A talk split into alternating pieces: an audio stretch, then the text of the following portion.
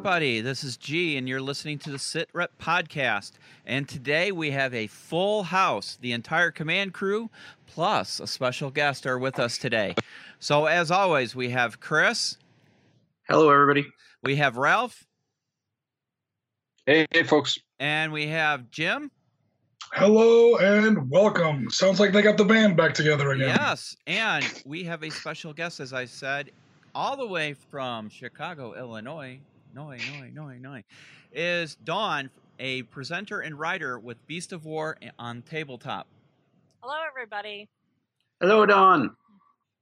All right. So, um, the last episode, it was just a small recon team. It was Jim and I, and it's really great to have everybody back at the table to talk about everything related to modern military gaming.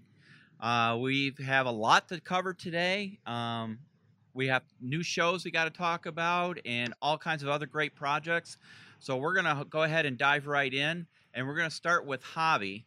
And I'm going to let Chris, why don't you start off with us for us?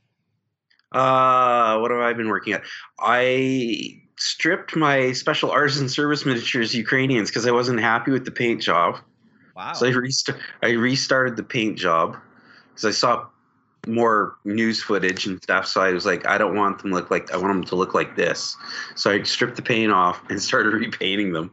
Um, I'm also working on a Shilka AA tank, and I think I've got what else do I got? I got a BTR uh, 90 going as well. So I've I've been pretty busy. so, what are you using to strip your models? Um, was it Simple Green? Okay. So, Yeah, how I long do you have to soak it for? I I find I usually have to soak it. I soak it overnight, and then I take a light brush to it, and it comes off. So it's pretty good. But uh, some with with some paint jobs, I gotta. It's 24 hours. Okay. Yeah. But that's all I've been working on for modern. The rest of the stuff I've been working on is all World War II. Oh. That um Chris, that sh- who's the. Sh- Sorry, Jim, there. Uh, Chris, who's the Shilka from? Which kid is it? Uh, or I- it something you? I printed it. Uh, I'd have to find out who the uh, guy that designed the STL is, because I don't have that information in front of me right now. But uh, I can put it in the um, in the show notes. It might be worth to it. Yeah. Yeah, It might be worth And- it for you know people who are interested in possibly printing their own because I know Yeah. there's there's a couple of companies out there. There's one in based in the UK that does 3D prints. I know Empress do a resin one. yeah, they do a nice resin one. Yeah, we Yeah, should- with- I'll I'll, uh, I'll look it up, and then I'll send Mm-hmm. it to G. Sounds good. so I'm assuming that this Shilka is in 28 millimeter. Yeah, it's uh, it's I printed it in 150th scale. Okay. Yeah, So that uh I'm not terribly well versed in 3D printing technology, but I do know that with you know the limitations based on uh, overhangs and things of that nature, and Yeah. just knowing what a Shilka looks like, that had to be in a in uh, obviously like several parts. uh, it's track sections are separate. Okay. hull, turret, radar. Uh, those those those four guns and the little Yeah, lattice four that kind are- of hold the four guns together. yeah, it's printed in uh, two sections. Okay. Yeah, so that's pretty cool. I have to add the the hoses for the uh, the water cooling, Mm-hmm. um, but because the the model did not have those, but uh, everything else is on there, so it looks really good. Yeah, that part where the Shilka's four 23 millimeter autocannons kind of meet the turret is just design wise very complicated. Yes, I mean, yeah. even even in a even in a regular model kit, that's gonna that's always tough to put to put together. yeah, I'm gonna do my um, best to make some. Awesome. Yeah. That's that's that's gonna look amazing because Yeah. Shilka is one of those vehicles that is just it just looks mean. It, you know. Yeah, I want to do the Tunguska too, oh, there you go. the more modern version. Yep. Yep. That's the uh that's the ZSU 30-6. Yeah, Is the uh, Disney? Yeah. Yeah. So it's a it's a six barreled 30 millimeter rotary cannon yeah, as opposed to the, the the four oh it has missiles as well. Yeah, it has missiles as well. Oh well. man, Yeah. that's awesome. Um, another vehicle I'm trying to figure out uh, is the Terminator. And the Terminator is um, I believe, a T seventy two chassis, Mhm. uh, up armored with a thirty millimeter um, small autocannon turret, and I believe it's also got missiles as well. I believe it's a Is that also for air defense or for? no, it's it's it's an assault vehicle. It's like Wow. I think the devel- the, the development of it was um, during the uh, Chechen War. Right. So yeah, that's my next vehicle that I'm trying to find or and That build. actually sounds pretty awesome. They probably took a look at battlefield usage and they said, okay, look, Shilkas fire in combat 100 times. Out of those 100 times, 99 of them they're shooting at ground targets. Yeah, We're using our anti-air vehicles as as you know fire support vehicles much more often. Basically, modern day assault guns, as opposed to um, actual air defense. That's what it sounds like. So, pretty Chris, how are you going to use those in a game? Uh, the Shilka I'm using for ground fire. Um, the uh, the T90 I'm not sure about yet. Um, and the uh, I think the Shilka I'm just going to use for ground fire. Um, and I was thinking about doing a scenario where it's disabled out on the battlefield, and it's just trying. They're just trying to uh, save the vehicle, and uh, we'll see if I, I might uh, do a thing where the uh, vehicle gets to shoot, but it's limited to how much ammo it's got, or something like that. I, I just want to make make it look like they're trying to to uh, get the vehicle repaired and out of there Mm-hmm. while it's being attacked. Um, it's based on a PT seventy six light tank chassis, Yeah. amphibious tank chassis. So those tracks are really thin. Yeah, Uh, I could definitely see a track snapping or coming off of those bogies. Uh, that's what really, that's what I was thinking.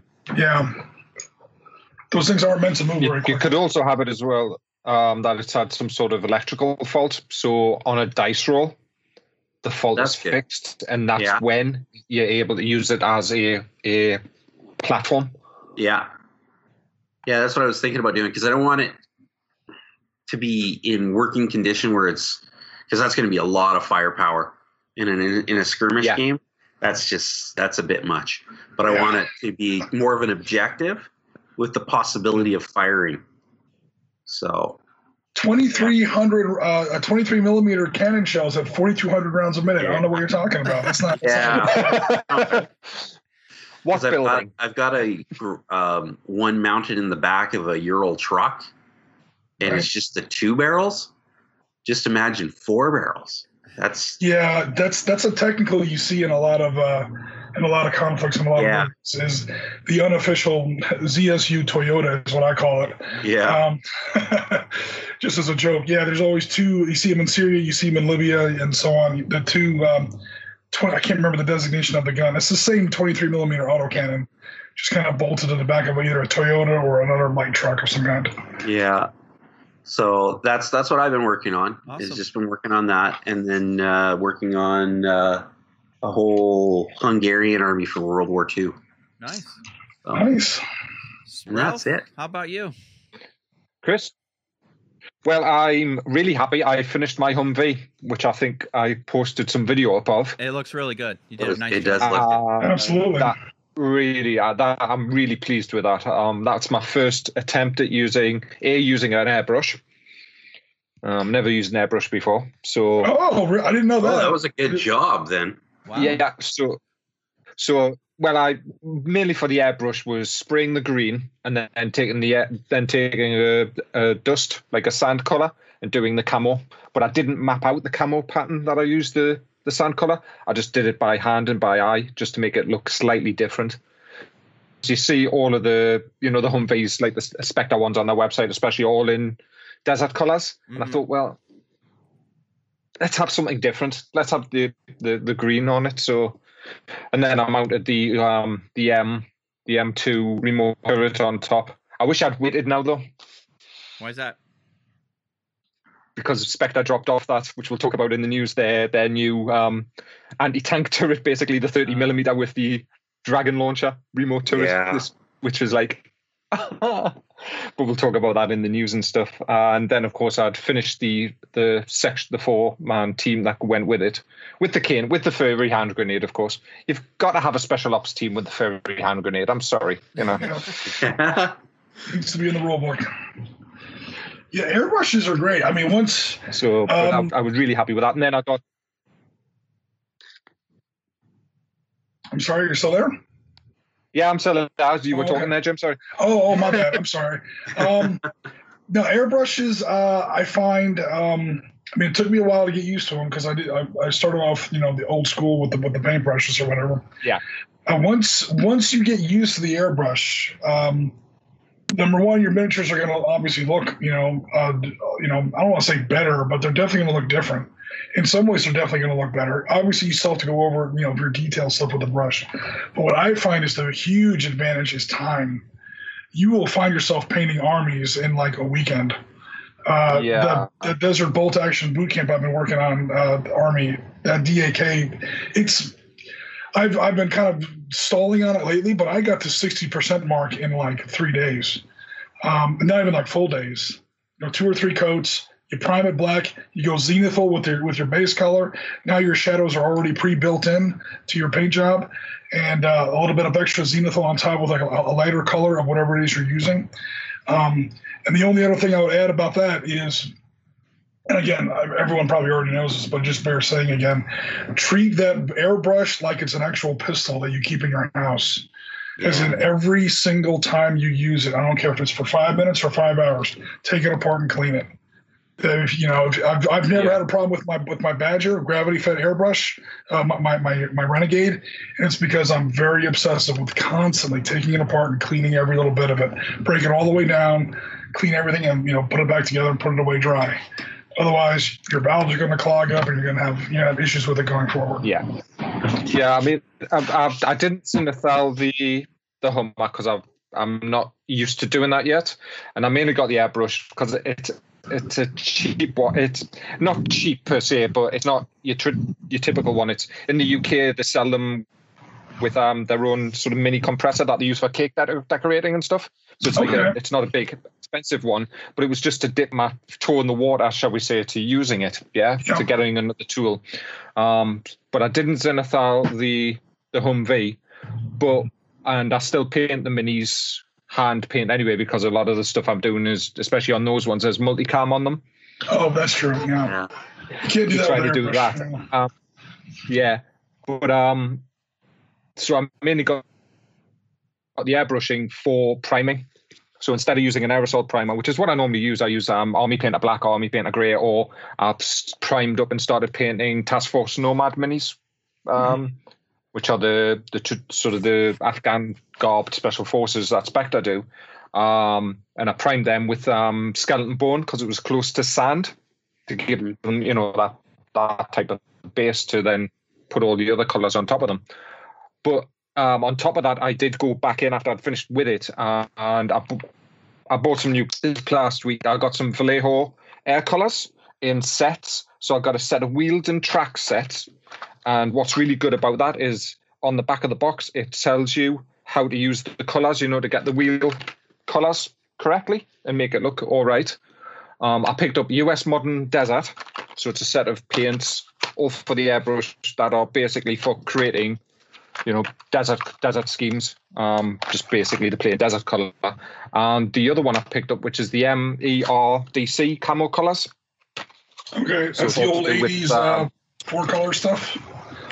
It is four colors, but um, I don't think it's 80 because on the front there is an M1A one. Yeah, the, the MERDC. On the front of the box. Yeah. Yeah, the MERDC Yeah. colors. I mean, we were using MERDC until the. I mean, they had MERDC and Desert Storm. Yeah. I mean, before they could, you know, paint everything Yeah. tan, we were Yeah. sending stuff over still in MERDC. So Mm-hmm. MERDC, yeah. So it's the MERDC ones, and they do a MERDC um, um so they're, they're nice set of paints actually because they're for the airbrush as well as for um paint uh brushes so it's you know it's it's a set of Vallejo model air which are which are really nice and the the stuff with the the wheel set was really good so um, I was able to get what I think look really good, um, you know, sort of effects on the tires and stuff. And I also picked up some Vallejo um, environmental acrylics like wet effects hmm and European splash mud. So what I did on the Humvee was take a brush and a cocktail stick, a toothpick, and Uh-huh. flick the brush over the, cock- the over the stick to give a splat effect on the side of the wheels and on the sides of the paneling as well. It's like uh, mud and dirt and things like that. Yeah, Cool. Yeah, th those uh, Vallejo sets I highly recommend it. I just bought three this week uh, for weathering for different things, and then I bought one of their airbrush sets. They're actually quite handy, and then I like how they have instructions on the back of the box. hmm Awesome. yeah. So uh, now I just that- have one one very important question to quick ask real fast. All right, Go on then. between all right, so between me, Chris, and Ralph. Okay, G, I need you to look over and check. Have we put Dawn to sleep yet, or is she still conscious? Oh, I'm still here. I'm listening. I'm soaking it up. we all will, in. we will, we will try harder. We will not stop until you are completely zonked out. Now I, I do have a a, a um a question because I've got some airbrush flint thinner and some airbrush brush flow improver because I'm going to be using my standard Vallejo paints Yeah. in the airbrush. Which one will help? Because the the standard Vallejo ones aren't really airbrush ones, so not the Model Air. It's Yeah. the standard traditional airbrush. Which one to use? So will it be the flow improver or the thinner in the airbrush to thin them down and use them properly? oh, to actually shoot the paint through the brush. Yeah, through the brush. I, I would say the thinner, um, Yeah. but when it comes to airbrushing, uh, experimentation is your friend. Yeah. I mean, never ever shoot your first blast of paint at the model. Always have No, I've either never some done junk hanging around, yeah, or some cardboard or something, and Yeah. try it at different. Uh, I- I'm not sure exactly what kind of airbrush you're using, but try it at different distances with the nozzle to your to your target to get different, um, you know, consistencies or whatever. I've used thinner. I've overdone it into where my stuff got very spider webby and started to Mhm. drool down the side. It's, you know, that's not good at all. Um, but uh, again, not enough thinner, and before you know it, uh, you, you start to clog up your brush, and then you get more Yeah. spattering problems.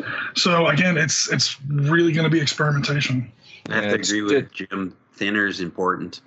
Yes. Yeah, it's just Yeah. because you see online, you know, I checked on YouTube and one guy recommended thinner, one guy recommended flow improver, and it's like, I honestly don't know what the difference is. That that could be because of what brush they're using too. What airbrush are they using? Because Yeah, some people I can't find the uh, thinner works better, and some find the flow aid works better. yeah. It's just because I'm going to have to thin down the grey black that I've got in the Vallejo paints because I'm going to go back to my conversion jobs of my little birds. I know I've sort of that's been on the hold for a little bit, so I'm going to go back and finish my first little bird off um, conversion, and I need to go over the body with a grey black now. I, I primed it black and it looks fine, but I, I want to go over with a grey black as well just to get rid of that solid colour of black. Yeah, that, that you Yeah. sort of see on them. And then Now, and here's then another very important question. When I ran across this with my Hinds when I was doing my Hinds for Team Yankee, when you're Mm-hmm. priming your helicopters black, how is it that you overcome the temptation to leave it that way and feel like Airwolf Squadron?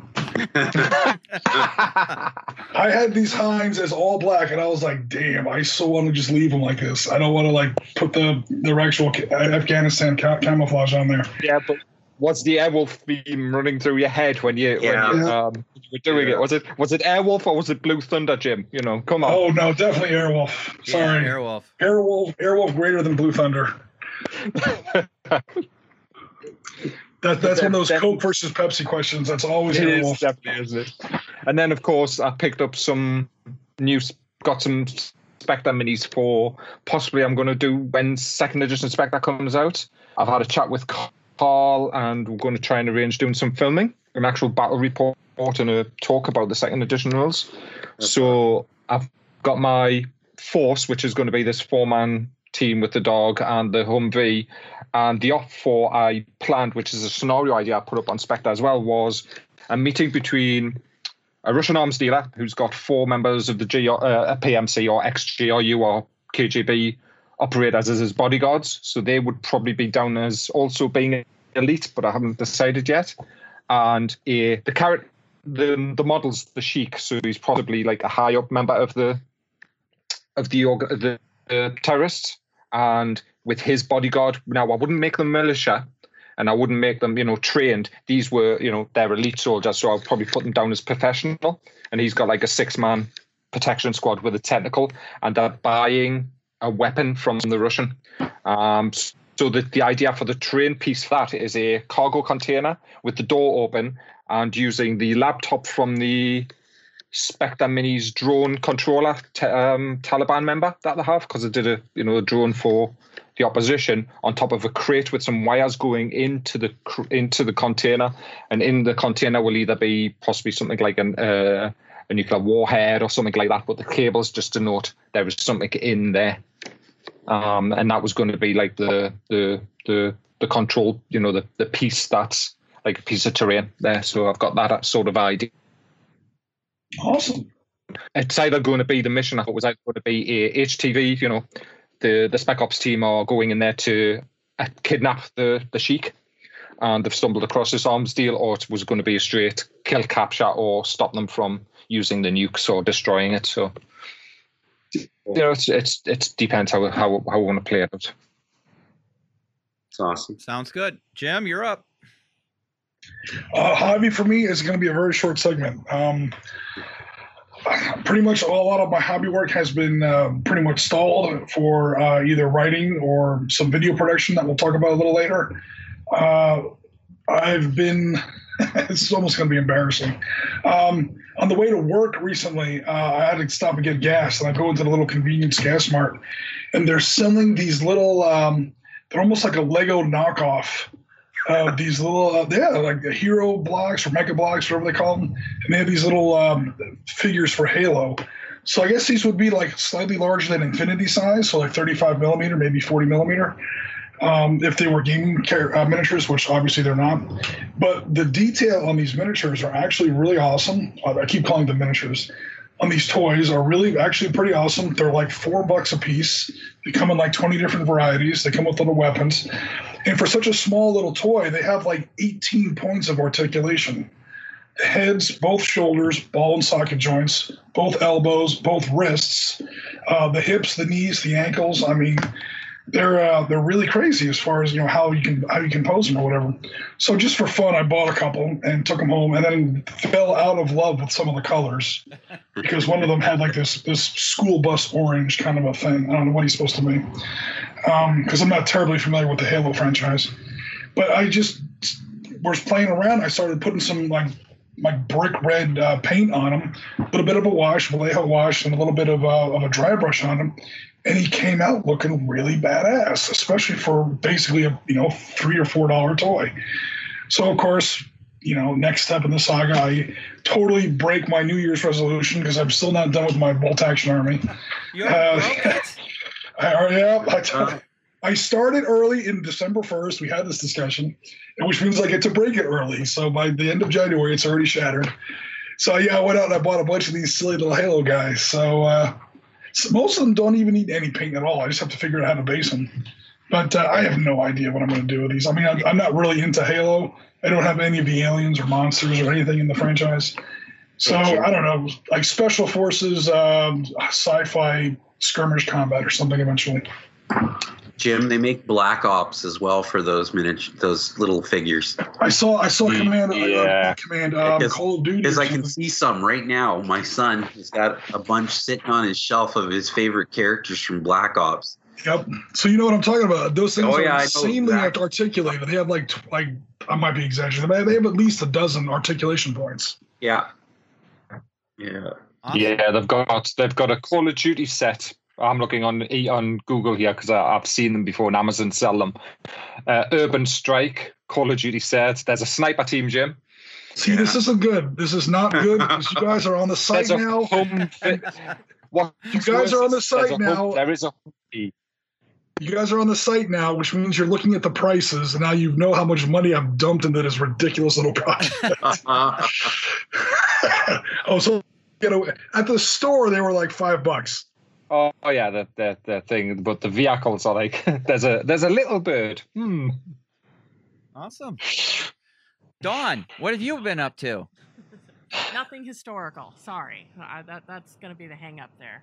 I'm lost. In, Ah. I'm lost in fantasy land for sure. So, uh, I've been eyeing my Harry Potter miniatures lately. So, but I'm uh, fearful about whether I want to try to paint them or if I want to turn them over to a skilled painter. I wonder who that might be I don't know. and uh, end up with something that I'm going to really be happy with. I know I got I have to get braver at some point with the painting. I'm just Hold on- not hold sure on a second. do it with those. Harry, I'm not 100% familiar with Harry Potter. Harry Potter, that takes place, I know it takes place in England. It takes place when in England, though? Like the 60s, 70s, 80s? Now, Now, Oh, Yeah. really? yeah. Yeah. Well, that, that, that technically makes it modern wargaming. So, Yeah. welcome to the Loophole, tribe. Welcome Okay, to the I suddenly tribe. feel much better. Yeah. there you go. yeah. No, really. That's don't. been that's I been it was for the me. same, by the way, because I got um some Knight Models Batman miniatures. Yes. I got the Arkham. Um, I got like the Arkham Asylum set. I got some of the Arkham Asylum and Arkham City miniatures from the from the PC game Nice. or the, the game. Um, and the last thing I got was the Batman Arkham Knight, which is the one in the armored, the, the, the sort of the brand new powered armor version Yeah. or the armored version that they did in the game. And I was scared of painting it until I started putting some paint down on it. Yeah. All It's right. very What- int- What characters from Harry Potter do you have in your in your do you have uh, in your collection, um, Tom? Um, almost all of them. Okay. I, I've gone all in. I mean, I, I said this is probably going to be a range that I'm going to be committed to having all of the miniatures. so, There you go. and uh, but Awesome. you know what, um, Chris, to your point about the Batman stuff, they're very uh, Ralph. Sorry, they're very tricky. um, in that the last batch that I got from them, they had a miniature of the month that was one of the Batman models. And of Mhm. course, it's awesome and it's a Joker. And I thought, I don't need Oh. to start another thing, but you know, they're not dumb, so they conveniently included in that. And I'm like, oh, that's nice, shiny, you know. So and you liked the Batman game. I do. I loved the Batman game. Yeah. Uh, which version I of was. Joker? I, Oh, good question. Uh, do you remember? is it from Arkham Asylum? Is it the Arkham Asylum yes, I think you're right. I think Then- you're right. then it's then it's a a, a recent version, Jim. But the voice, Okay. because it's a video game, is Yeah. voiced by Mark Hamill. Yeah, Mark uh, Mark Hamill is famous for that. Yeah. Mark Hamill voices the Joker. He's I, He- he also Mark did it in my the, Joker. uh, Heath Ledger. He also did the uh, the voice acting in that for the. Uh, correct me if I'm wrong. In the um, the uh, 1990s uh, animated series. Yeah. Okay, cool. Yeah. So Anything else uh, there? um, All right. Well, to finish this portion out, um, I'm still working on the SOCR boat and crew. Um, getting close. And then still Well, I don't have a lot of time like you all do. you, you know, Yeah. between work, finishing my degree, my other job, there's only so much time. Um, and then um, I'm starting to work on the razors from Spectre. Boy, there are a lot of parts on that little thing. Um, hmm A lot of parts. So um, I'll be doing. but it's a nice kit. It is a very nice kit, and uh, that is probably going to be well, it is going to be uh, the upcoming Present Arms episode. And again, I apologize to everybody for last week um, with our snowstorm and really, really cold weather, like negative 50 degrees Fahrenheit, negative 34 Celsius, or vice versa, whatever it is. Um, it- us heathens here in the United States, we don't know metric. Um, so our internet went down, so I couldn't broadcast. So we'll get it back up, and we're probably going to change the time to uh, 7 p.m. Central Time, which is 1 a.m. England Um, time, GMT. Um, Yeah, so- six hours difference. Yeah. uh, so we'll be doing that. Um, but also, on top of that, uh, I'm looking for ideas because I want to do a uh, present arms future episodes on designing and building a game table uh, for um, some kind of miniature battle, which Jim and I and everybody's talked about. We might tie into future episodes of Op Center, which Jim will talk about here shortly. So that's kind of what I've been working on. Um, hopefully we can start picking up some more uh, hobby time here. So let's Awesome. yeah, let's roll into the news, shall we? Um, so uh, Spectre is still on a roll. Uh, they've been leading the headlines in our news sections for several episodes now, and Yeah. they just dropped another vehicle. Uh, Ralph, you want to take us through that one? Yeah, Spectre in, in their lovely wis- wisdom joined dropped the JLTV uh, this this past week, which looks absolutely stunning. Um, it comes with um, you can get for it uh, as well as the vehicle itself. You buy additional turrets, and they, they drop all that I can describe as a 30 millimeter remote turret. It's called the RWS Land Warfare Turret, which is a 30 millimeter cannon with a 7.62 millimeter machine gun, and it's a dra- it's a javelin on the side as well. I was going to say.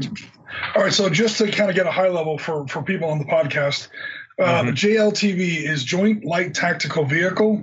Uh, it's manufactured in the United States. It's being used by uh, Army, uh, Special Forces, and the Marine Corps, believe it or not.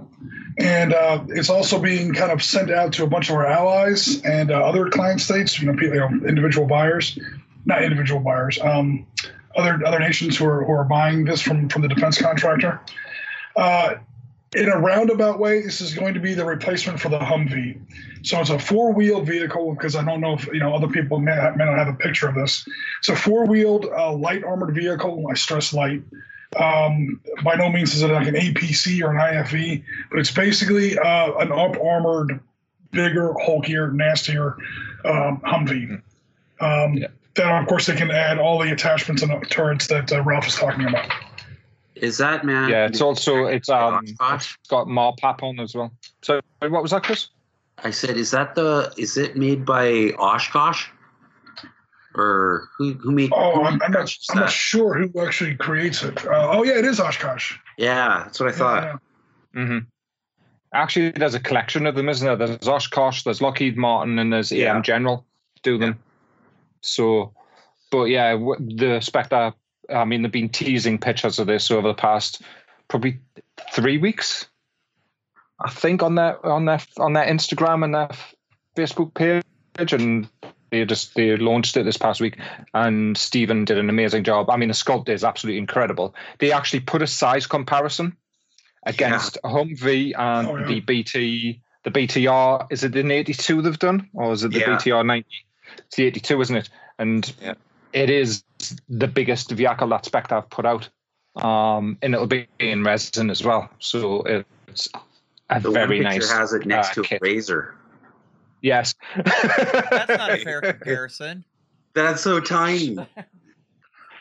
So uh, Yeah. this remote weapon system they have on this vehicle, which Mhm. it kind of makes me think. You know, when some of those, I don't necessarily fit in that category, but like my younger siblings and my kids, you know, when you used to yell at them for playing all the video games all the time.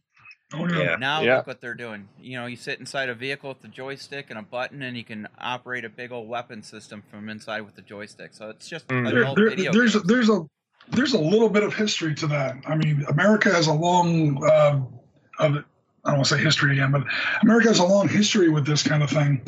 The Mark II uh, fragmentation grenade from World War II uh, served well during World War II in Korea, but sooner or later we switched to uh, what's the Mark 67 fragmentation grenade, which was specifically designed to be the exact weight, shape, and size of a major uh, league uh, baseball Mhm. um, because they figured back in those days every American boy knew how to throw a baseball. Uh, it was no accident that they designed the grenade to be specifically like that. And there's a reason why uh, the drone program, you go out to like, um, was it uh, Fort Whitman or whatever? Oh, I'm sorry, Whitman Air Force Base out of Missouri, where our, our drone program is mostly centered. And you're like, wow, why is it that these drone controllers all look like PlayStation controllers? You know, there's there's there, there's a science to that, and there's a reason for that and um, yeah, they're definitely following through on that on that you know philosophy. Awesome. yeah, it's just it's just you look at this thing, and I mean, it's like a 30 mil cannon, a 7.62 millimeter machine gun. Yeah, that's yeah, that's some serious firepower. And then they'll just shove a javelin on the side for good measure. I mean, Well, that's good because have you ever have you ever actually tried to carry a javelin? Yeah. Javelin started off as a no, I know infantry- they're they're rather heavy. quote unquote infantry anti tank guided weapon system. I don't know what infantry Yeah. they're talking about. If there's like a, a brigade of storm giants running around in the U.S. military, I don't know about. But uh, yeah. those things are big and heavy, and you know even the dragon wasn't terribly um, Mhm. man portable back in the day. But again, this just seems like another progression in a general trend in the development of modern warfare over the decades. So Yeah. back in World War II, Korea and, and Vietnam, there was the Jeep. And the Jeep was supposed to be a utility vehicle that you know you could drive around and basically get from one place to another without walking. Give us a hundred thousand of these things, and it's basically going to be the basic utility vehicle for the military. Along comes the 1980s. They want a replacement for that. Let's come out with the Humvee. And the Humvee, as originally designed, was just supposed to be a replacement for the Jeep. Fine. The problem is, once we get out of the 1980s, you get into these smaller conflicts. This is post Desert Storm, Somalia, the Balkans, uh, and so on, where America gets involved in more and more of these urbanized conflicts. Before you know it, you start seeing the Humvee being used as a combat vehicle. It was never, never meant to be that. And you see these nightmare scenarios like Black Hawk Down, where these Humvees are getting chewed up by heavy Soviet, you know, PKM machine guns and RPGs. Well, no, no crap. It's gonna uh, that's gonna happen. This thing isn't armor plated. It's not meant to be a combat vehicle. At the same time, with modern warfare progressing to the point where it's more and more non-kinetic warfare, asymmetrical warfare, low intensity warfare in these little places where you can't drive a tank down the street. You know, not everyone can walk around with a Bradley or an, an Abrams or, you know, all these other vehicles. You need these small, light, you know, you, you need a middle of the ground. It needs to be bigger than a Humvee and more chunky than a Humvee, more able to stand up to actual firepower and put out firepower. At the same time, it can't be an Abrams for Yeah. political reasons, for financial reasons, for tactical reasons. The streets aren't big enough for a, a damn Abrams half the time. And no, this isn't Stalingrad. You can't just bulldoze the buildings down because people actually live there. These are people you're trying to get in on your side. Also, people get scared when they see an Abrams on the street. And I'm not saying that the JTLV isn't scary looking, but compared to an Abrams, again, it's all these social, political, cultural reasons. This JTLV seems like a big addition to where the the army and uh, to uh, also the militaries of a lot of our allies are looking for that middle of the road, you know, kind of a solution that's going to help us out um, in decades to come. as long as it works.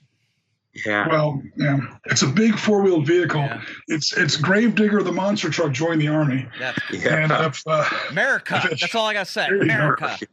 there you go. All right, so next in the news, we have a little bit about some new show somewhere. Um, Oh, yeah, this thing called Op Center. What do you think, Jim? Uh, Op Center is this new show that this guy has started. This guy talks way too much. He thinks he knows everything, and uh, turns out that uh, no, seriously. Um, Op He's Center, right. yeah, Op Center is a um, yeah, yeah, he's right that he talks too much. No. Op, Op Center is a uh, is a new uh, video series that we're coming out with here on SitRep. That's going to sort of take the uh, it's kind of bookshelf into our schedule on weeks uh, between when we put out our actual biweekly podcasts or semi-weekly podcasts. So uh, it's going to be a short um, video series where we're coming out with content relating to a historical and command tactical level viewpoint of uh, modern warfare. And we're defining modern warfare as everything after 1945. So we're starting off with uh, our first episode is now up on ontabletop.com on uh, YouTube. Uh, it's going to be going up soon on our other platforms. It's on Twitter. Uh, correct me if I'm wrong, G. On uh, it's eventually going to go up on Facebook and Podbean as well. We hope. Yep, and it's on Twitch as well. Oh, awesome. Yes, Def, uh, check it out on Twitch. So, again, we're starting off with a four part article series, or not article series, four point four part video series on uh, the Arab Israeli Wars. And our first part was about uh, the 1956 crisis in the Suez. This is between the British, the French, the American. Um, uh, I'm making all kinds of mistakes today. The British, the French, the Israelis, and of course the Egyptians. Uh, we won't go into the details, there's a 28 minute 28 minute video you can check out if you want to get into the details. But we are looking at both operational level gaming, uh, command tactical level gaming, and um,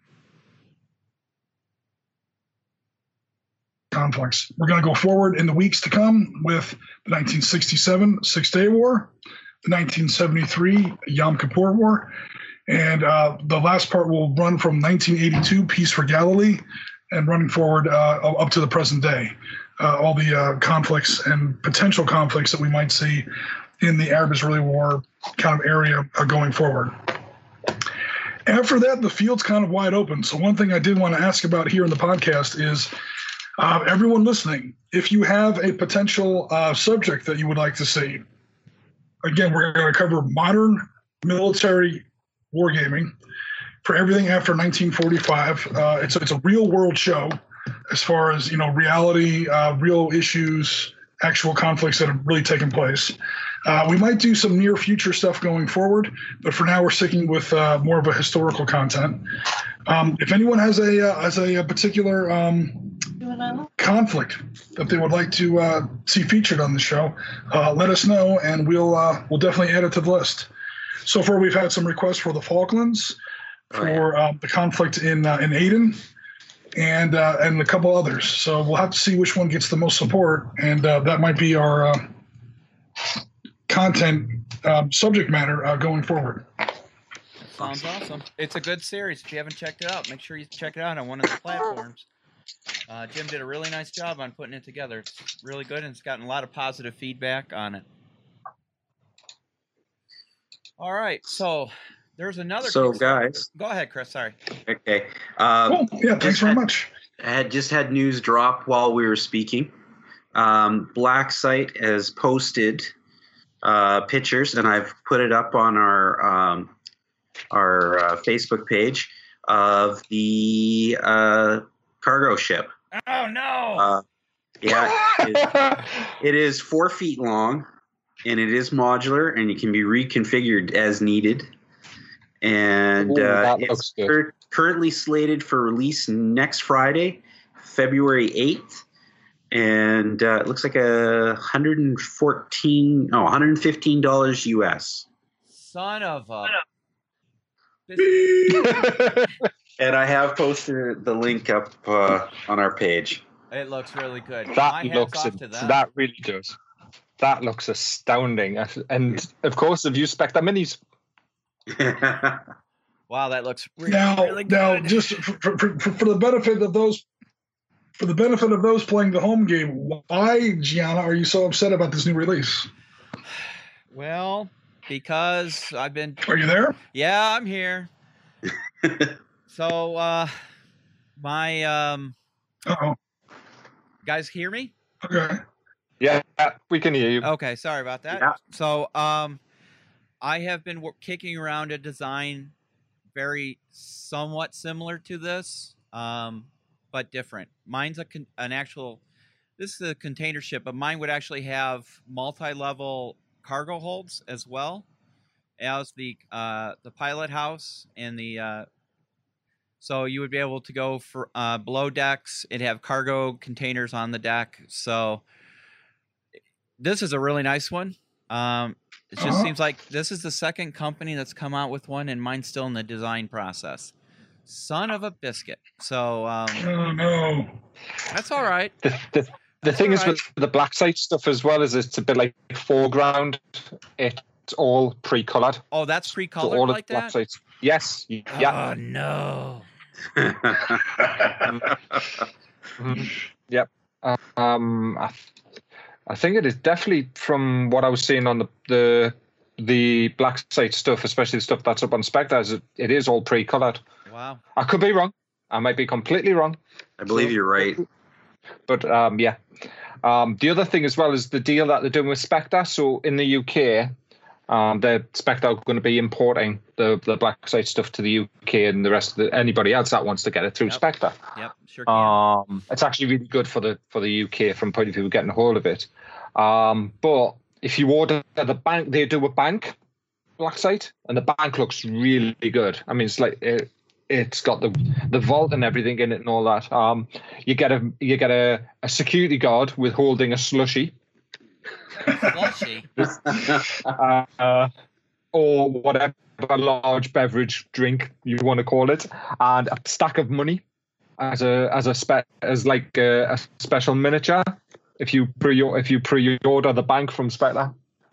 Nice. Very nice. All right. Um Chris, um full battle rattles coming out the vehicle as well, aren't they? Yeah, they're uh, about to um, finally release their LAV 3. Um, it should be out pretty soon. Like, um, I'll be posting updates as uh, I get more information from Alex. Um, I'm hoping we can get Alex on the show here to talk about it. Uh, the model looks phenomenal. The detail is the just looks incredible. Just all the little details that you can add to the vehicle. Um, and uh, he, yeah, I'm, I'm pretty sure it's out in the, in the before the end of the month, before the end of February. Um, but I will uh, check with uh, Alex at Full Battle Rattle and get a confirmed date, and then I'll post it up on the page. But it looks really good. I'm looking forward to getting mine. Awesome. So uh, we need to start when we get some of these uh, products in to start doing some breach and clear uh, quick review episodes. Yeah, Um, so we people can get a firsthand look at how they look outside of you know a Facebook post. So that's very exciting news. So yeah. on another subject, there's a Kickstarter. Is it started? No, 9th of March. Um, for a Vietnam game. Now it's different than what I thought it was. Um, it's weird Vietnam War. Yeah. Yeah, Black Sun. Yeah, I thought it was just good old fashioned Hueys and Viet Cong and and uh, you know and Americans and Australians, but there's werewolves in it. Yep. Oh Lord. uh, Favorite werewolf. It looks like fish fishmen as well. Yeah. I think the reason this caught this caught my eye was because it's a collection of 28 millimeter Vietnam miniatures Yeah. more than anything. Um, You know, What I mean, uh, Not so much that interest in the We Are Wood, the Weird War stuff. What was that sound? What was that? I just heard something. Oh, that was Ariskane's heart breaking right there. we all just heard it, folks. We heard that snap. yeah. Yeah, I, I, it was more the interested in the the, the Vietnam, the the US and Viet Cong minis than the Weird War, the Sure. Weird War stuff. You know, because there's there's very limited 28 millimeter Vietnam minis out there. Assault Group do some. This is true. There isn't, Uh, there's, there isn't too much out there for They it. actually look pretty good. I'm looking at their site. They actually look pretty good. The, Yeah. Yeah. outside the fishmen. I mean, if that's your thing, it's your thing. I'm not gonna. I don't want to knock anybody's Yeah. stuff, but you know, if you're looking for a purely 28 millimeter Vietnam era uh, sets, they do look pretty good. So, yeah. Um, so there is potential there outside of that. 28 mil. I'm sorry, 28 mil is a tough scale for a lot of miniature, for a lot of modern wargaming because the ranges get too big and the battles get too big. But Vietnam, being such an infantry-based game, usually in close either urban or jungle terrain, uh, i.e., the tables get very small. I think, uh, yeah, Vietnam is could be very. I'm actually surprised there aren't more 28 millimeter uh, Vietnam releases and ranges out there. Yeah. I think it's a good a good war I, I'm, I'm, or a good conflict for 28 millimeter. Yeah, I'm guessing as well as when War, Warlord released their Korean source book, that'll open up lots of different 28 millimeter options as well. On yes, it's quite close to World War II, but you're still going to start seeing slightly newer technology coming through. Jim, you probably be able to correct me on this. Um, but that you know, because I know they did the 12. Uh, I know Warlord did their 12 days of Christmas or after Christmas, and one of the things that dropped was it looked like I think a chieftain. I could be wrong, but from that post 47 50s version of it, more than more than the late war 40s Oh. version. We might be talking about a Centurion, but yeah. Yeah, that's, It's that's the- the one. Yeah, the Centurion. It's the 20 pounder version of the Centurion, the early Centurion. And the North Mhm. Koreans Yeah. and the Chinese were terrified of it. Yeah. That was a good tank. That tank It uh, gets like a bit of a doing that. So gets a bit of a, of a, of a bad rep, I think, because one of the only times it was ever used is in with the Royal Jordanian Army. We were actually talking about this on on tabletop. The Royal Jordanian Army used the 20 pounder uh, Centurion. Um, at the same time, the Israelis had already upgraded to the 105 millimeter Centurion. So the only time it really gets into heavy combat, especially tank on tank combat, is uh, I got there wasn't a whole lot of tank on tank combat in there wasn't a whole lot of tank on tank combat in Korea, obviously. A little, but not much. But um, yeah, the only time that the uh, 20 pounder version of the Centurion really gets into combat is, again, these battles on the West Bank, Jordan, and Israel. We'll actually be talking about this in part two of the Op Center. Uh, quick, another plug for that. Um, is again, by that time, it's already being superseded by the Israeli 105 millimeter version. So it, it gets a bad reputation or an overshadowed reputation, perhaps, but um, it is still a Centurion. And a 20 millimeter is nothing to sneeze at, you know, especially when you're up against, I mean, Koreans, uh, North Koreans in, in 19, 1950 to 53. What were they? What were they equipped with for tanks? We're talking. We're talking about T-34 85s, and a Centurion with a 20 millimeter gun, or I'm sorry, a 20 pounder gun, is going to put a hole straight through a T-34 85 with no problems whatsoever. Yeah. Jim, Um, is there a good game that would uh, demonstrate that, uh, to your knowledge? Um, for hold on a second. Um, for to demonstrate what exactly? The- For that type of, you know, uh, the Centurion with the 20 pounder, you know, versus the T-34s or similar. Uh, a miniature game that Well, it does could be that. miniature or it could be hex counter, any type of war game. Well, Hex, and, Hex counter it's definitely the Arab Israeli Wars, which we feature heavily in the Op Center, Mhm. uh, at least these first four episodes. Um, anyone who checks out those uh, videos will see us talk about that game uh, pretty heavily. Um, again, it's not a miniature game, but it's that nice bridge between the high level presidential level operations game and then down to the you know the sergeant in his uh, under the helmet view kind of a tactical um, you know man on man game Sure. Okay. but uh, it would be that, and it would be uh, again. Um, oh, I'm sorry. Uh, you know what's probably going to do it? Um, the new Flames of sorry about this. The the new uh, Battlefront release. I haven't actually checked out that particular tank in specific, but I do have a copy of the book. I can actually look it up after the podcast. Um, the 1967 and 73 uh, Fate of a Nation release from Battlefront. Nice. Okay. So somebody at Battlefront has, uh, you know, really done an amazing thing. Uh, I fully uh, recommend them for the Gaming Nobel Prize in 2019 or whatever. Wow. Uh, yeah, seriously. If there, if there was a, if there was a company that has really done something right recently, it's uh, as, far as modern wargaming, I say it's Battlefront. And what they've done is that when they re-released Fate of a Nation, they finally kind of clued into the fact that 1967 isn't the most interesting war from a tactical wargaming perspective. And they've expanded it into 1973. If you go back a couple episodes in our podcast, we were talking, uh, G, about what would you like for Christmas Right. if you could wave a magic wand. Literally, Battlefront did it.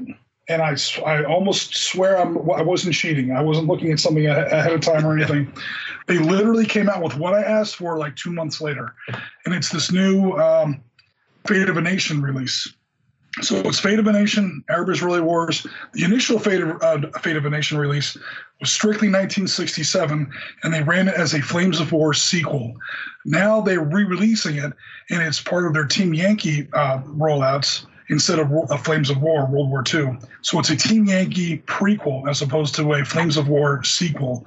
And in doing so, they've expanded also into the 1973 war. These 20 pound, how we got on this tangent, these 20 pounder um, Jordanian um, uh, Centurions are going to be used pre that they were one battle they were in was Battle of Jenin on like I think the fourth or fifth day of the Six Day War, where they had to fight. Uh, they were on their way to fight uh, some Israeli Centurions. So you almost saw some Centurion versus Centurion battle. They also have to fight, um, believe it or not, Syrians in uh, the Black September War in 1970. You see uh, the Centurions with 20 pounder guns fighting Syrian T 55s. Uh, and, uh, you know, not all the Arab Israeli wars are between Israel and the Arab states. Some of the Arab Israeli wars are between Arab states. A lot of people tend to forget that. So you do see this 20 pounder armed Centurion gun in the in um, in combat in the Middle East, and you do see it. Uh, it's it's gonna. We, we saw the release on on tabletop. They do have it. So as far as what game system would would, would recreate that, I haven't looked at the cards yet, so I can't say for 100% certain. But I, my strong hunch would be towards Fate of a Nation, the new Team Yankee themed Fate of a Nation release from Battlefront. Awesome. Yeah. Sounds So I'm going to take it back to Vietnam here for a 2nd Mhm. Okay. This Black Sun release, there are. I've been posting up on the the uh, page uh, a build by uh, the sculptor of Black Sun, Mr. Bob Murch, and it's a Cambodian ruined uh, temple, and uh, he's getting closer and closer to finishing it. And I recommend everybody go take a look at this Cambodian temple because it's amazing that he, the work he's done on it. And he started out with a piece of aquarium scenery, and and he went there.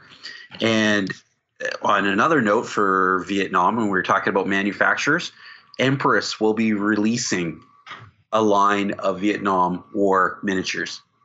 I've uh, I, I'll find the um, the link, but I saw some U.S. Marines for Vietnam. Oh, there you go. Yeah, yeah. So that's another thing. So we're, I think we're going to see some more Vietnam coming out for a range from different manufacturers.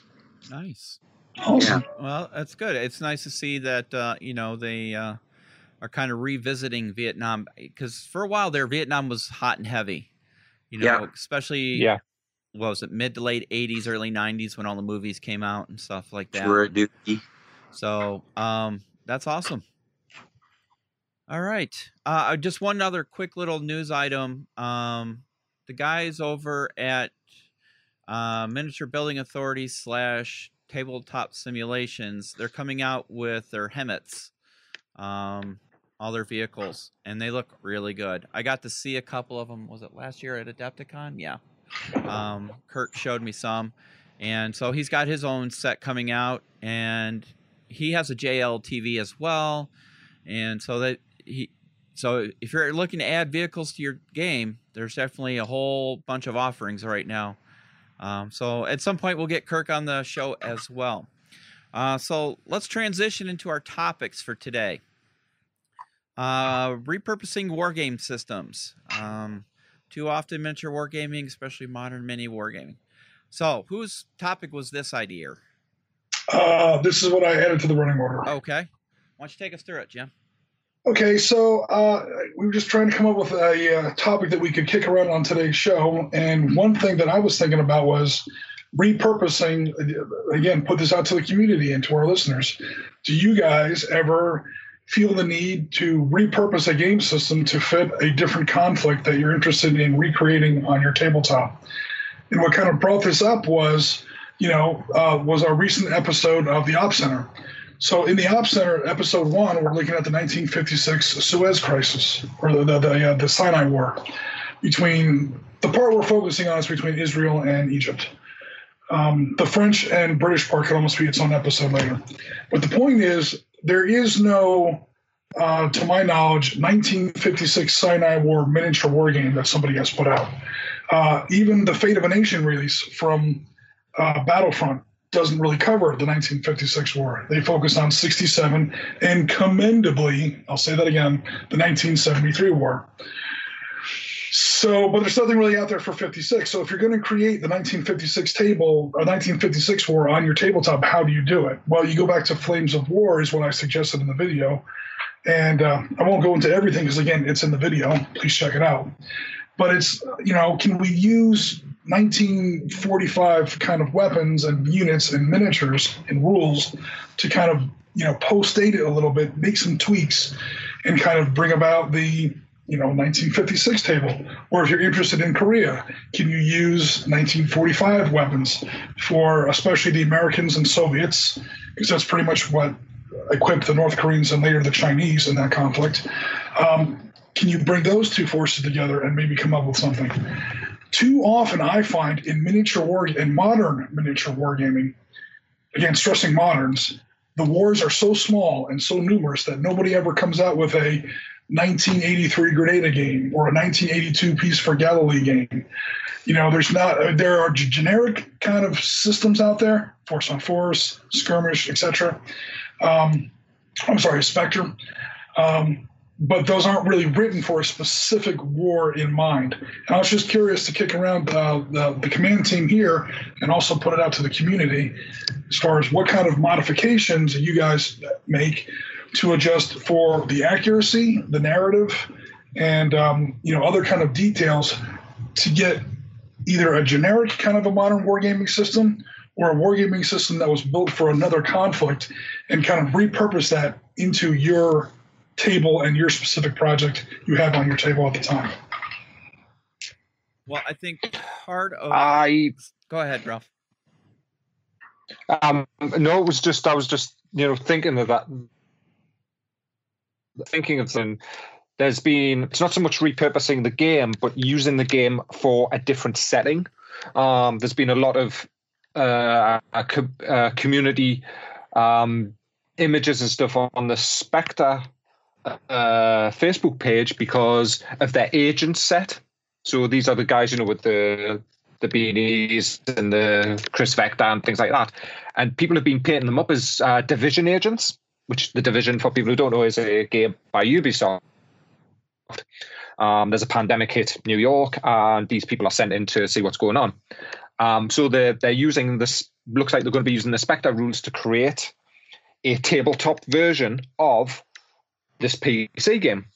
The awesome. other one that I the other one that I know of that gets used heavily, and this is by Carl especially, um, Carl's a friend of the show, um, is No End in Sight. It's a war game called No End in Sight.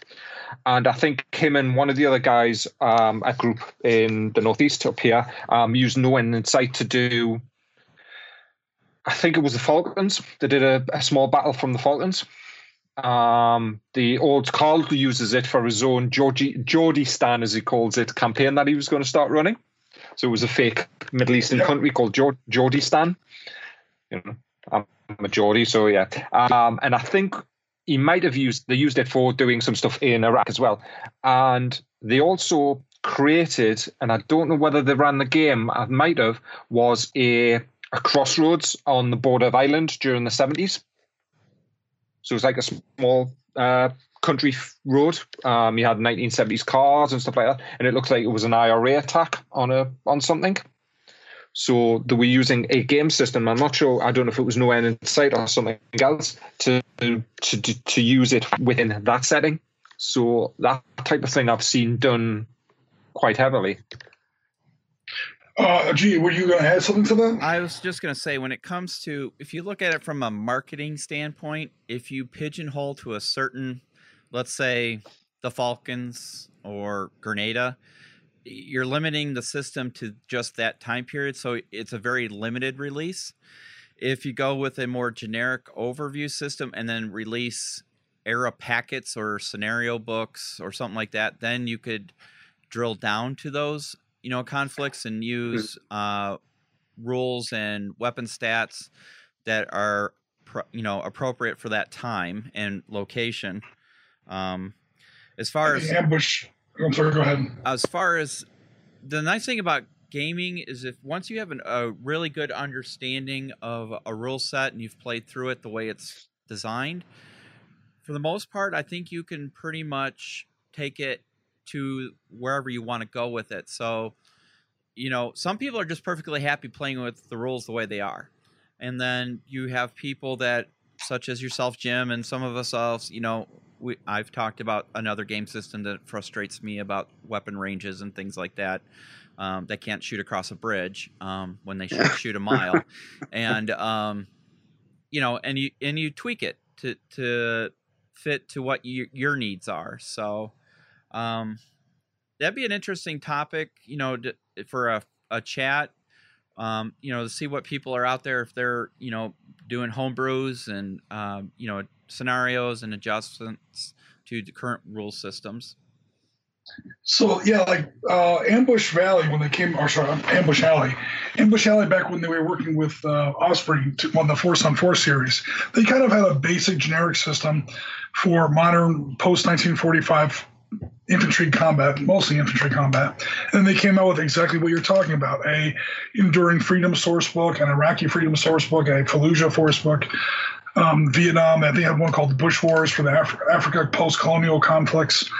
But then, okay, maybe they didn't have one for the Falklands, or maybe they didn't have one for uh, Mogadishu or something. Actually, I think they did have one for Mogadishu, but they might have one. They might not have one for the specific um, conflict that you're talking about. Okay, that's perfectly fine. That's what. That's why they have a generic system.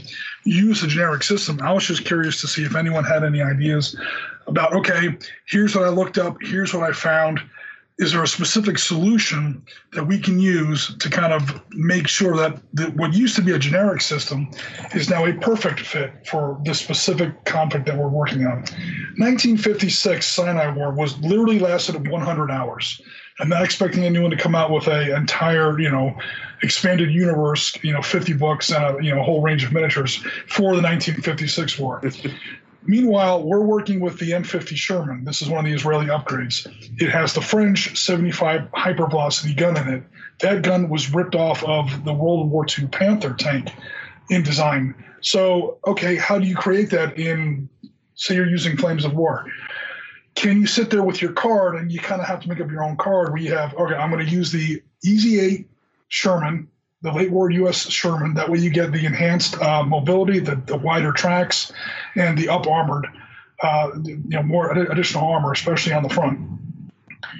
But then you also take the range values, the penetration values, and the firepower values. Is your specific rules right out in the Flames of War from the late war German Panthers, and you stick them on. You kind of kit bash them rule wise. I'm not talking about miniature wise. Like you're literally kit bashing the rules at this point you take that gun and you put it onto this up armored Sherman you have.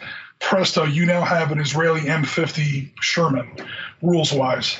That's the kind of specific example that I was at least coming up with for how to take a game that was either generic or maybe written for a slightly different era and make it your own for the small niche conflict that you're trying to create for a specific for a specific project. Yeah, I I have seen several different um, Facebook groups that I belong to, um, wargaming ones, and I have seen quite a few people create homebrewed cards. take Flames of War as an example, where they will recreate the card template, and then they will take, just like you were saying, this weapon from this that's now used on this, and they'll create a card for it. So, um, awesome. you know the the only thing is is it tournament legal? If you're one of those tournament players you know there's a lot of people that like to play tournaments. But personally i don't play tournaments. I just play for fun and enjoyment. Um, so i personally don't care as long as everybody's in agreement. Um, you know especially if you're if it's something realistic. Now i'm not going to put a laser on a freaking tank you know, hey, this is the M5000. Um, Why can't my M3 Stuart carry a Rheinmetall 120 from a Leopard 2? Damn it. I mean, the gun weighs more than Doctor, so, Gee, is that the Doctor Evil laser? Uh, yeah. yeah, there you go. so yeah, I mean that's Freaking the nice laser about, beams. That's the nice thing about wargaming. You know, unless you're at a button counter convention, um, you can pretty much do what you want. You know, it's experimentation, right? It's the what ifs. Absolutely. It's it's. I mean, if if someone's going to run a tournament for the 1956 war, I'm there. I'm not holding my breath. And if I do go to that tournament, I will gladly use the units that they provide. But that's almost the point: is that nobody runs tournaments or writes books for that because it's such a small conflict.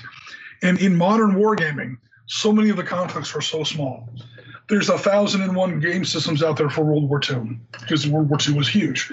There's not a thousand and one conflicts out there for the 1982 soccer game war between uh, Honduras and El Salvador. Yeah. So if you want to sit down and play a game in one of these other conflicts, you have to find the closest thing that you've got that's out there and then sort of kit bash rules from that point, I think. Oh, I agree with you. I think um, it just opens up so much stuff and you know as long as you got imagination and the energy to do it and everybody agrees on it when you play a game, I don't see a problem with it. And I think it adds life to a game. Um, you know, you you're not pigeonholed into playing that one system exactly, you know, how it was designed. It could give it legs and extra life um, to play, you know, different eras and scenarios and weapons that aren't necessarily covered in the standard rules. So, Yeah, I've seen that with Chain of Command. Um, I know there was a modern version of Chain of Command, or somebody, or Too Fat Lardies were working on a modern version of Chain of Command. Um, there's a um, there's one of the Bolt Action Facebook groups had somebody post up a modern adaptation of uh, Bolt Action, and there's a Bolt Action Vietnam Facebook group which I'm on, which you know has players play using the Bolt Action rule set, but within Vietnam era. Now, I don't know whether that's because that you know whether that sort of fills the niche of because there's not many game system out there, Yeah. but it's still the sort of type of thing is these the, the people are comfortable with that system and want to move it into different eras you know So a big, to a big play part of it is just going to be because bolt action is so popular. eras, isn't it. I mean, it's everywhere. Hmm. So Yeah. that that's awesome. Um, so just moving into something else. So uh, an idea that came up is when you do your op center stuff, Jim, is to Yep. possibly um, produce army lists. So like when you were doing so demonstration of the one battle where the um, oh my gosh, it's totally escaped me, but you know you had your Israeli forces doing the push. Uh, it was what Yep. tank on tank battle there um, you know, in those scenarios, maybe if we can print army lists uh, to give people an idea, so if they want to take it and play it within the game, because I know you were simulating the battle, it wasn't necessarily a scenario within the game itself, because again, 1956 doesn't technically have its own game. Um, Yep. Or so they just kind of have an idea of the, the army lists, and that way, if they want to go, let's say, all right, I want to play it in six mil miniatures, um, I can recreate that. Just I don't know what you think. Absolutely. Um, it would be we'd have to come up with like what system we wanted to print the list for. Obviously, Uh-huh. um, my two suggestions would be again uh, a Flames of War slash Team Yankee hybrid. Uh, with the 1967 and 73 wars being the straight out Team Yankee uh, releases out of uh, Fate of a Nation version 2. But for the 1956 war, yeah, we could totally do something. Um, again, it would be mostly the vehicle types and like maybe what some of the rules should be. As far as the, the army lists go, that's right out of what was there historically. Okay. Uh, that that's not any kind of a point system. That's not any kind of a um, you know. I mean, it's going to be balanced, but it's going to be asymmetrically balanced. Uh, the games we had with Damon in Arab-Israeli Wars show the Israelis absolutely steamrolling over forward positions of uh, Sixth Egyptian Brigade, Third Infantry Division at uh, Kusiema. I think is the battle that you're mentioning there. Um, but how you make that game work and still be fair with historical disparity of available forces and quality of forces is asymmetrical victory conditions. How fast the can the Israelis steamroll? They're going to steamroll. Yeah. How fast can they steamroll, and how many casualties do they take in the process? And that's where you can really challenge the Israeli player, as Damon found out to his cost. But sorry about that, Damon. Um, I, I get to gloat once in a while. um, but uh, I am rerunning that game in solitaire to make sure it's balanced. But I just want to make sure. Awesome. But um, the other suggestion might be uh, GHQ micro armor, or because you mentioned six mil is what made me think of that specifically. I have to get refamiliarized with those rules in order to come out with a uh, an army list that actually works uh, within the system that we're that we're publishing, or not. We're not publishing the system, but we're publishing the uh, the army list. Right. In order to make it to where people who are familiar with that game system, they can, I would actually find it useful, and not just you know background information. But uh, yeah, those would be the two systems that I would talk that I would um, probably go to at first, at least for 56, and then once you move forward into seven, 67 and 73, um, we would definitely, I think, switch fully to the um Fate of a Nation from Battlefront Perfect. because of the, of the way they fixed it. And then after that, we go into future conflicts, and who knows? Again, um, question out to the community. Uh, you know, what kind of conflicts would you like to see us cover on the Op Center in future episodes? Excellent. So I just uh, kind of a thought. So we could have you publish or um, post a recommended scenario with army lists. You know, based on Yep. whatever game system. So if somebody wanted to try and recreate one of the battles that you're talking about in the videos, here's what we recommend the system, and these are the kind of the army lists that you would use, and then people can take it from there. So, Yep. perfect. So, um, I got to wake Dawn up. Uh oh. Yay, we finally succeeded. So the Right. reason why Dawn is on the podcast today is our second topic. Um, how do you get someone who likes games to play historically, ex- uh, his- historical, especially modern? Because as we know, Dawn does not play historical games, real life games. She likes the land of. we, we, we kind of we kind of already disproved that. But okay. yes, you did find a bit of a loophole in there. Um, but we've talked about this a lot before in that, and maybe this is generalities for my part, but to me, looking at modern or historical gaming, I'm totally not opposed to playing it, but I feel like I'm, I don't know, um, not being respectful to it in that because I genuinely don't know what everything is. Like, am I stealing fun from somebody or from anybody else that uh, you know you're trying to play a game with? Because I, what I'm trying to do with things isn't based in fact. I mean, I don't know. It, it probably is kind of a strange, a strange thing to ask. But I and I know um, G made the comment earlier about um, like a button counting convention. Like, how important is that level of detail to people when you're playing a game in terms of whether you're going to give slack to somebody like myself that maybe isn't well versed. I I think if you if you you're dipping your toe into the water, shall we say, yeah, Yes. which is technically what it would be, is if the person on the other side understands that, you know, and, and all war gamers understand that, you know, not the game that the that this person's joining might not be their initial cup of tea, you know, I can't see them, you know, being hyper critical on, oh, you wouldn't do this, you wouldn't do that, you wouldn't do that. It'd be more the fact is you can't do that within the rules, Right. but you know that's the rule set itself has that restriction on. But you know creating a small four man special ops team going to rescue hostages it's not you know there's there's you know there's there's nothing in there that that should be very daunting and should be very rules you know constraining on what it is. You know you don't need to know a setting. You, you don't need to know history especially in modern especially current modern so say from post first gulf war the war on through the war on terror to where we are now you don't need to know the ins and outs of the political background and things like that around it you know? And and and that's my own belief. I mean i could be completely wrong and be yelled at lots but you know i don't care. But that that's where you know my head is at you know it- it's it's in at the end of it i play war games because i enjoy war games. I enjoy doing this you know and yes there's some settings that i'm not really enamored with and i did that or i played that a long time ago and it's i've moved on from there you know and it, it's what happens. Anybody else? Go on take over Uh, I would answer with three quick points on that. Number one, well, first of all, I agree pretty much with everything with what uh, with what Ralph just said. But um, as far as you know, getting started in historical or modern historical and miniature wargaming, look, it's system is almost non uh, is almost a non-issue. The system, the background is non-issue. Even the genre is a non-issue.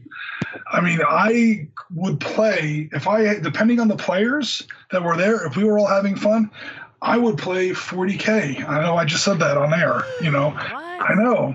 If it depends on the players. Jim. I've had hmm. fun. I used to play D and D. I can't stand fantasy, but I used to play D and D back in the Marine Corps because the people that I was gaming with were fun. So if you've got the fun people, number one, because historical wargamers and modern historical, especially historical wargamers, do have a bit of a stigma, and I'm not ashamed to say it because Yeah. it's somewhat self-inflicted. We do it to ourselves. Whereas, you know, if somebody who is somewhat new to the genre tries to put an army on the table and maybe it's not 100% accurate, we start, you know, twirling our mustaches and puffing on our pipes and, you know, huff, huff, huff. How dare you put that? You know, that's the, those aren't the, those are not the fun people that you want to be gaming with in the first place. So point one, part one, just you know, you gotta make sure that you find the right kind of fun people that are ready to, you know, uh, you know, accept you into their group. And um, number uh, uh, to kind of build on that is point two. Um, a quick way to make friends with a historical wargamer is to ask them to explain things to you. And they will stand there and explain things to you until you're literally ready to pass out. Uh, but they'll have a great time just explaining it to you. And what they'll do is that now you can base your army on what they're saying. And that has a two sided uh, benefit for you as a new player. Number one, you don't have to plow through, you know, hundreds of hours of research. And number two, if anything's wrong, you can blame the person because they're the one that told you that. And um, last but not least, to again reiterate what Ralph was saying, um, historical detail and accuracy matters more on the kind of levels that I play at, which may not be what you're interested in. You know, the command tactical level. Uh, you know, what brigade, what battalion, what regiment, what where the hills were. When you're down at the level that Ralph likes to play at, you know, four or five guys around a shipping container. Does historical accuracy really matter? You know, could you use the same system for British commandos at Saint Nazaire as you could for you know Soviet or ex-Soviet FSB agents in St. Petersburg somewhere? The answer is yes. Uh, at that level, at that level of granularity, no one's wrote, no one's written a history book about last Tuesday. So you could totally, you know, not get too involved in the historical or the military accuracy with it if you go down to that level of small, you know, small scale detail. Um, but really, the most important part is just finding the right finding the right people. That right, the right people will number one know that you're new to it. They'll be happy to explain anything to you. In fact, if anything, you're gonna have to tell them to shut up eventually, and um, you'll, you'll get all the information you need, and that is relevant to the exact game system that you've got on the table at the time. Gotcha.